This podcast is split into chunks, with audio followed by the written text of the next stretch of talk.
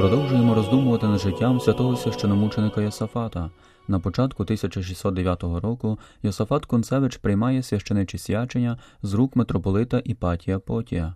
Ця гідність, яка наближає людину до Бога та святості, додала невимовного стимулу серцю святого ченця, щоб спонукати його гідно йти шляхом досконалості у священичому служінні, звідси й щоденна аскеза, і умертвіння, і пильність над своїм життям. Він добре знав, що Євхаристія є їжею сильних і великих у вірі, щоб, не втомлюючись, жваво йти через пустелю цього земного життя до святої Божої оселі. Таким чином, святий Йосафат не допускав, щоб його день пройшов без служіння божественної літургії. Єромонах Йосафат дотримувався суворого способу життя, не нехтуючи богослужіннями та численними обов'язками, які були доручені йому в монастирі. Його день розпочинався раніше від інших ченців. Його співбрат Антін Целява, який вступив до монастиря у 1612 році, так розповідав про нього. Слуга Божий завжди вставав швидше за інших. А в назначеній годині будив братію та вдаряв у церковні дзвони на утренню так, що за християнин завжди знаходив його вже в церковнім притворі. Увійшовши в церкву, завжди сам служив північно, відтак співав утренню тощо. Ба більше, отець Сафат Кунцевич хотів повністю присвятити себе здобуттю здоров'я душ, тому він з наполегливістю навчав людей правд віри. Наслідком цього стало багато навернень, які яскравим свідченням дієвості та переконливості тих слів і тої сили, з якою їх виголошував іеромонах Єсафат Кунцевич. Він не задовольнявся проповіддю виключно у храмі Пресвятої Трійці. Скрізь, де випадала нагода виступити, навіть коротко і з люб'язності до когось, він завжди виголошував повчальні та духовні слова. На вулицях, на площах, у домівках, зустрічаючись із простими та шляхетними людьми, з дітьми та молоддю. Всім їм він говорив про Бога, звіщав Євангелія, супроводжуючи слова своєю любов'ю, добротою, а часто навіть невеликими подарунками.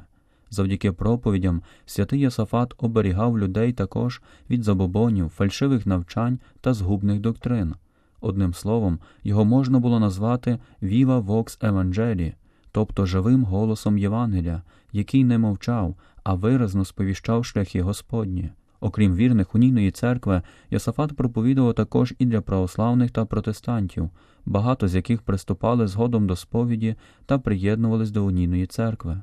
Серед вірних храму монастиря Пресвятої Трійці були різні верстви населення молодь, селяни, міщани, вельможі. Особливу увагу Йосафат приділяв хворим, вмираючим та в'язням, яких часто супроводжував до місця страти. Його постава, жести, слова спонукали людей до побожності, а його поява надихала інших до чогось доброго та святого. У душпастерській діяльності святого Єсафата можемо спостерегти важливу рису. Йдеться про його безперервний заклик у публічних чи приватних розмовах зберігати своє сумління чистим, приступаючи до святої тайни сповіді. Він вважав, що часті сповіді не тільки допомагають зберегти душу чистою, але й цілющим засобом зберегти чистий розум, який би прагнув здобути вічне здоров'я для душі.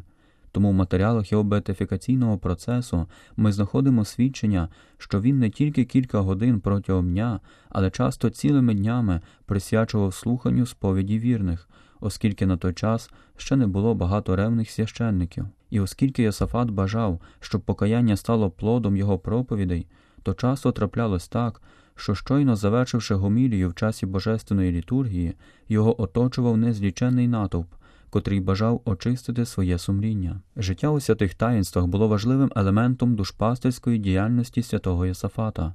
Ця діяльність не переривалась навіть згодом, коли він став єпископом. Отець Єзуїт Мартин Краснодебський у своїх спогадах писав коли одного разу ще за життя слуги Божого, їдучи на місії, спитав я на ринку в католиків грецького обряду, у кого вони сповідаються, то більшість відповідали в отця архієпископа.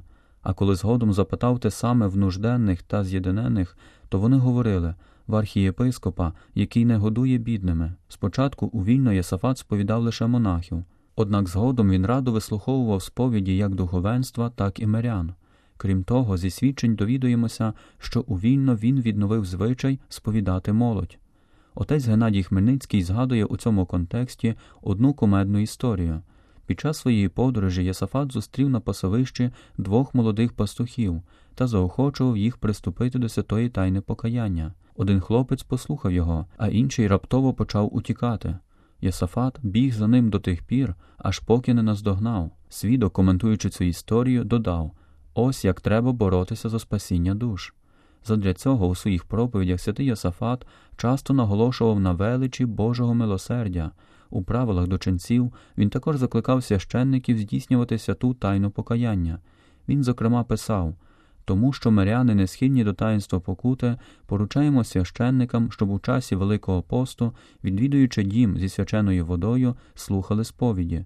Це необхідно робити, хоч би на це пішла вся чотиридесятниця, бо це добре використаний час. Далі доручаю визначити домівки, які розташовані далеко від церкви, для них теж потрібно знайти сповідника. Йосафат Концевич забороняв брати будь-яку оплату за сповідь. Більше того, не раз і сам після сповіді уділяв своїм каяникам милостиню, щоб розвіяти всі сумніви народу. У своєму душпастерському служінні святий Йосафат не цурався нікого. Кілька разів його бачили, як він з любов'ю обіймав хворих, що відчували відразу через свою гріховність. Але Єсафат, бачивши їхнє покаяння та наслідуючи приклад Христа, падав ниць перед ними та цілував їм ноги. І часто, і найогидніші рани. Цими жестами йому легко вдалося полонити серця тих бідних людей. Вони вважали його своїм батьком і матір'ю, і тому з тією довірою, яка завжди є в тих, хто страждає, вони віддавалися в його обійми і легко дозволяли наставляти себе, щоб зустрітися особисто з Богом. Таким чином, вони заспокоювали свою совість, примножували надію та з миром у серці залишали цей земний світ. Проповіді Єромонаха Ясафата не залишали байдужими освічених людей вільна, які дивувалися простоті та глибині його навчання. Однак він шукав духовних овець також там, де, здавалось, про них всі забули. Йдеться, зокрема, за найбідніших, які жили в жахливих умовах та були позбавлені допомоги, підтримки та духовної опіки. Вони більше, ніж інші, просили отця Ясафата розрадити їхні муки, і він йшов до них, не звертаючи увагу на огиду та сморід у цих місцях.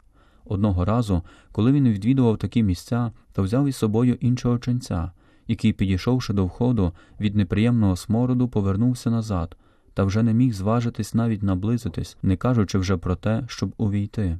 Святий Ясафат усміхнувся, взяв співбрата за руку та сказав Ходімо, брате, потерпімо охоче цей короткий сморід в обмін на вічні пахощі, яких ми заслуговуємо. І вони обоє сміливо увійшли, і довго там залишалися, щоб надати бідному хворому тілесну та духовну допомогу, про яку він міг лише мріяти. Таким чином, Єромонах Єсафат, долаючи всі труднощі та природню відразу, з досконалим духом жертовності та самозречення, підкорив себе усім, щоб усіх здобути для Христа.